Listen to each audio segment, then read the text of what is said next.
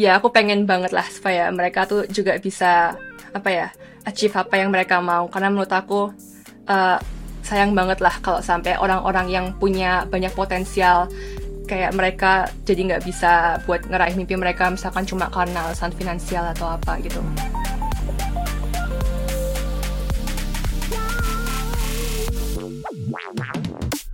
Hai teman-teman, selamat datang kembali di podcast 15 menitan. Official podcast Banyak Gardening di mana kita membagi cerita generasi muda yang masih berjuang untuk masa depan mereka dan masa depan Indonesia.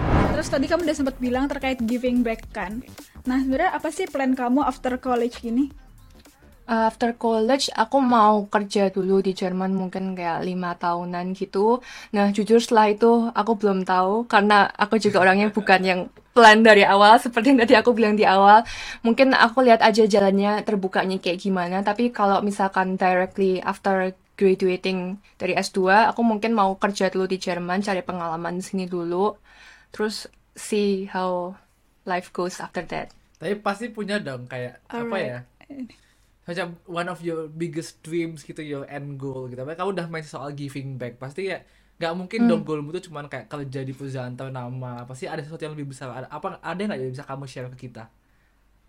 Oh ya, kalau soal giving back ada sih. Aku juga pengen banget kayak ngebantu anak-anak yang senasib sama aku dulu buat kayak dapetin opportunity-opportunity kayak gini gitu lah. Karena aku ngerasa banget sih, aku tuh kalau misalkan di dunia ini tuh nggak ada yang namanya beasiswa aku beneran nggak bisa di posisi aku sekarang gitu loh. Karena aku tuh beneran bisa sampai sekarang tuh banyak banget dari kebaikan kebaikan kebaikan orang lain gitu lah. Entah itu dari dulu scholarship committee yang nge-interview aku pas aku dapat beasiswa Singapura terus mereka kayak ngerasa oh yang ini aja nih yang dikasih. Itu kan kayak apa ya kebaikan mereka tuh kayak beneran goes a long way gitu loh. Nggak cuma setelah aku di Singapura pun aku bisa di posisi ini sekarang pun tuh juga berkat mereka mereka yang dulu tuh kayak mempercayakan ke aku dan mereka mungkin see something in me yang I didn't realize myself kayak waktu itu gitu loh.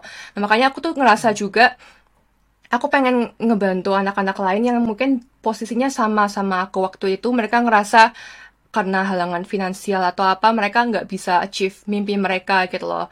Dan aku pengen uh, aku ngerasa banget di Indonesia banyak banget pasti anak-anak yang punya talents kayak aku. Uh, punya punya mimpi kayak aku maksudnya. Dan mereka jadi nggak bisa achieve mimpi itu entah karena halangan finansial lah atau apa. Makanya aku juga pengen uh, give back buat mereka bantuin mereka. Uh, entah itu caranya misalkan mungkin kalau aku udah punya kerjaan aku bisa lebih banyak ngasih uh, bantuan finansial lah ke organisasi-organisasi yang ngasihin uh, scholarships.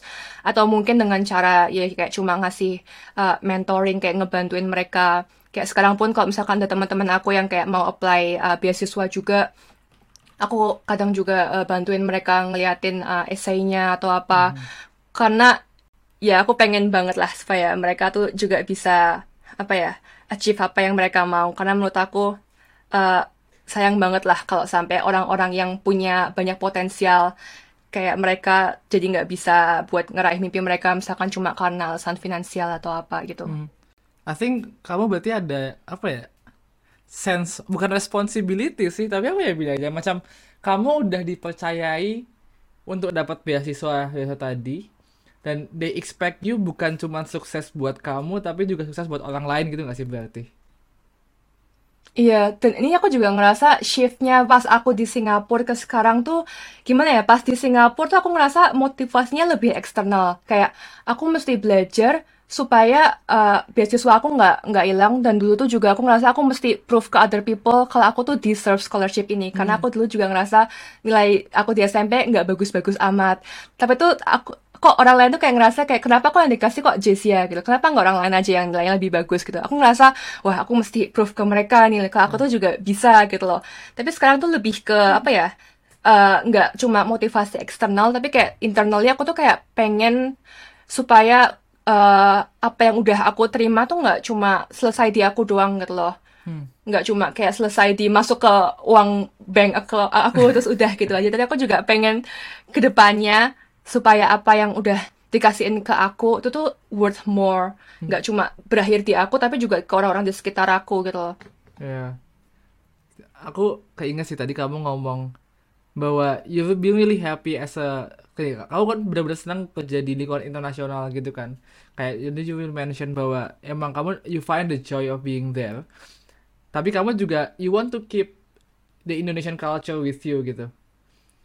Pernah nggak sih ngerasa bahwa ada sense buat giving back buat Indo atau kamu lebih prefer bilang I'm a global citizen jadi kayak apa yang aku bantu itu yang penting buat manusia. Tapi apa nggak ada sesuatu yang kayak spesial di tentang Indonesia buat kamu Pasti ada ya, karena kan mau gimana pun aku ngerasa kayak uh, root aku sebagai orang Indonesia, sebagai dari kayak dari Semarang gitu tuh kayak nggak pernah hilang gitu loh. Makanya kayak kadang kalau ketemu orang Indo juga yang di Jerman atau apalagi kalau dari kayak kota yang sama gitu, aku tuh kayak ngerasa kayak wah kayak family gitu loh. Kayak rasanya kayak meskipun barusan kenal, tapi kayak udah family gitu loh. Makanya aku juga selalu punya soft spot lah buat Indonesia. Mau aku entar jadinya di negara mana pun aku pasti mau buat ngebantuin kayak Indonesia gitu loh. Dan misalkan sekarang pun sebagai student kan uh, udah banyak cara juga. Meskipun kita physically nggak di Indo kita bisa contribute ke Indonesia misalkan lewat PPI atau kayak lewat sekarang aku juga ada organisasi di ASEAN Youth Organization. Yaitu nggak cuma Indo sih tapi lebih ke negara-negara ASEAN gitu. Tapi menurut aku nggak terbatas. Kamu mesti physically go back to Indo buat kamu tuh give back something ke orang-orang Indo. Kamu bisa juga give back to Indonesia meskipun kamu physically nggak di Indo gitu. Kayak I've seen you sebagai orang yang um, udah menjalani banyak stage of life gitu kan dari yang awalnya harus nge-prove diri kamu ke orang lain terus kemudian sekarang kamu sudah punya uh, desire dari dalam diri kamu untuk bisa give back ke other people dan dari proses yang panjang itu I know that um, artinya kamu sudah konten dengan diri kamu sendiri gitu loh. Meskipun toh juga habis kuliah masih belum tahu mau melanjutkan melanjutkan kerja di mana. Cuman kayak you still have apa ya motivation untuk keep you going. Dan itu tuh bukan mindset yang dimiliki oleh banyak orang dan banyak mahasiswa yang ada. Karena kayak kita udah ngeliat kan maksudnya kayak uh, orang-orang makin ke sini tuh makin gila gitu loh, makin high achiever. Dan kadang membuat kita tuh kayak iya kayak ngerasa left out itu ya balik ke yang sebelumnya. Dan feeling itu tuh susah buat di overcome kalau misal orang itu memang ya ada di lingkungan yang sangat sangat hektik kayak gitu. Jadi kayak maybe uh, you can give us kayak tips ke, mahasiswa-mahasiswa kayak masih berpikiran seperti itu gimana kayak kayak bisa lebih apa ya slow down untuk menghadapi life dan juga tetap bisa menjalani hidup dengan Penting bahagia lah istilahnya iya benar Ah iya, jujur aku orangnya juga kadang masih uh, punya kecenderungan buat kayak pengen achieve more, pengen kayak apa ya? Aku orangnya lumayan ambisius gitu loh. Cuma semakin mungkin bertambahnya usia atau apa ya, aku nggak tahu. Jadi kayak kedengeran tua.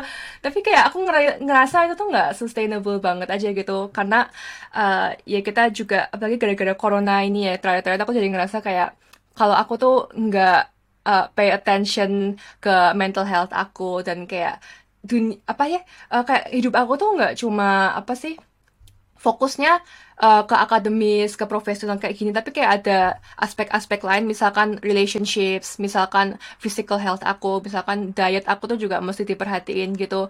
Jadi aku uh, sekarang tuh meskipun aku tetap ambisius lah kayak dulu, aku juga uh, uh, mesti perhatiin kayak uh, aku tuh uh, ada waktu misalkan buat spend time sama orang-orang yang uh, emang aku sayang gitu.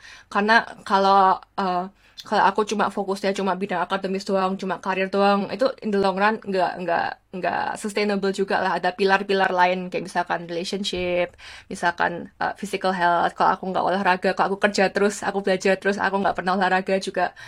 Ya oke mungkin aku sekarang sukses. Tapi misalkan uh, umur aku jadi lebih pendek juga atau gimana gitu kan juga itu bukan goals yang aku mau ke depannya gitu loh. Kayak hidup kita beneran apa sih tujuannya? Kalau misalkan uh, kita cuma achieve uh, academic success atau kayak professional success doang tapi kita nggak punya uh, nggak punya relationship yang worth keeping atau gimana. Jadi mungkin sekarang perspektif aku lebih balance aja. Mhm. Aku tadi tertarik, ini before we close this conversation ya, menurutku menarik banget. Tadi tuh kamu sempat bilang bahwa ketika kamu apply scholarship di Singapura, ya kamu bilang bahwa there is something yang recruitersnya tuh lihat dari kamu yang kamu waktu itu belum lihat gitu kan. Jadi makanya kamu kenapa kamu yang dipilih jadi scholarship. Setelah kamu mengalami semua ini, kamu tinggal di Singapura, kamu di Jerman dan seg- segala yang kamu alami, looking back to that point, kamu tahu nggak ya sebenarnya apa yang kira-kira membuatmu stand out daripada kalian yang lainnya? Aku nggak tahu 100% yakin ya. Cuma waktu itu tuh uh, emang aku dikasih tahu sama guru aku yang waktu itu uh, ngurusin proses-proses rekrutmen beasiswa ini. Kayak aku, mama aku sih yang tanya. Mama aku tanya, kenapa kok Jessie yang diterima gitu. Hmm. Ternyata aku juga waktu itu nggak inget, tapi aku dulu pernah jawab kayak gini waktu ditanyain. Kan aku kan anak tunggal ya. Uh, waktu itu tuh uh, interviewernya nanya, kenapa kok kalau kamu anak tunggal malah kayak pengen ninggalin orang tua kamu yang di Indo gitu loh. Bukannya kayak biasa anak tunggal kan ya malah pengen kayak stay deket sama keluarganya hmm. kayak gitu. Uh, aku dulu jawabnya karena aku anak tunggal justru tuh aku tuh mesti jadi kayak kebanggaan orang aku gitu loh orang tua aku. Karena kalau bukan aku kan kayak siapa lagi gitu kan. Nah mungkin looking back yang bikin mereka ngasih ng ngasih aku kepercayaan buat ngasih beasiswanya uh, adalah ya tadi itu uh, karena aku nggak mau beasiswa itu cuma berakhir di aku doang gitu loh. Aku mau itu uh, juga punya positive impact ke orang lain entah itu orang tua aku yang jadi jawaban aku waktu itu atau mungkin uh, aku uh, ngasih uh, give back ke orang lain juga di Indonesia atau orang lain yang membutuhkan juga. Jadi jangan sampai beasiswa itu cuma berakhir di kita doang gitu loh. Mhm.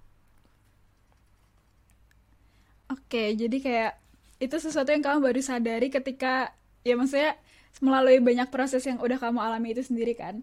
Dan um, meskipun tadi kamu bilang kalau you don't really know what you want to do tapi kayak dari jawaban kamu saja udah menunjukkan itu loh kalau kamu dari awal tuh purpose-nya udah ada buat kayak giving back to other people. So kayak I I truly salute you gitu for this moment. Jadi kayak ya mungkin um, a little question aja sih buat sebelum menutup per percakapan kita sekarang. Kayak ada nggak sih uh, message for yourself untuk 10 tahun kamu sebelum dari usia sekarang kayak 10 tahun yang lalu?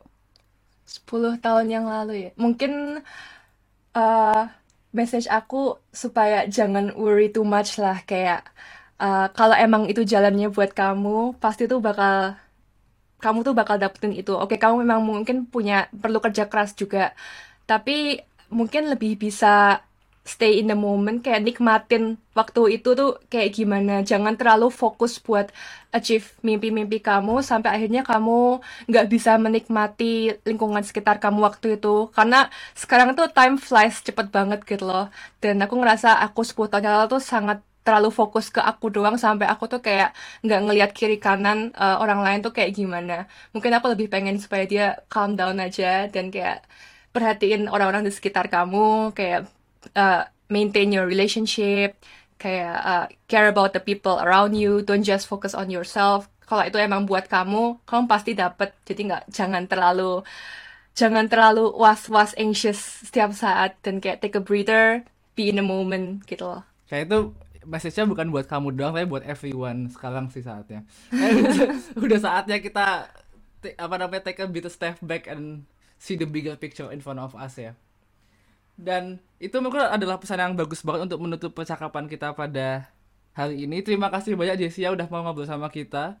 So we wish you sama-sama. uh, pleasant journey tentang kuliahmu S2 mau pindah and then your career dan ya we really hope that one day you will give back to that you really ya kamu tadi rasain. Dan sebenarnya aku yakin bahwa step by step sebenarnya orang lain udah ngerasa sih manfaat dari yang emang kamu kepinginin sekarang manfaat dari kamu udah giving back setiap orang udah, udah, udah ngerasa. Jadi you just need to keep going.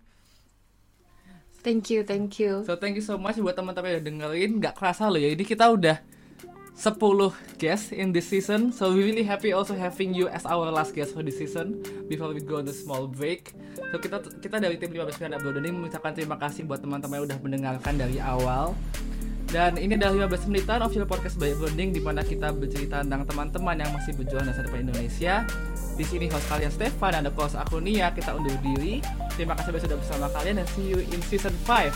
So see you and bye bye.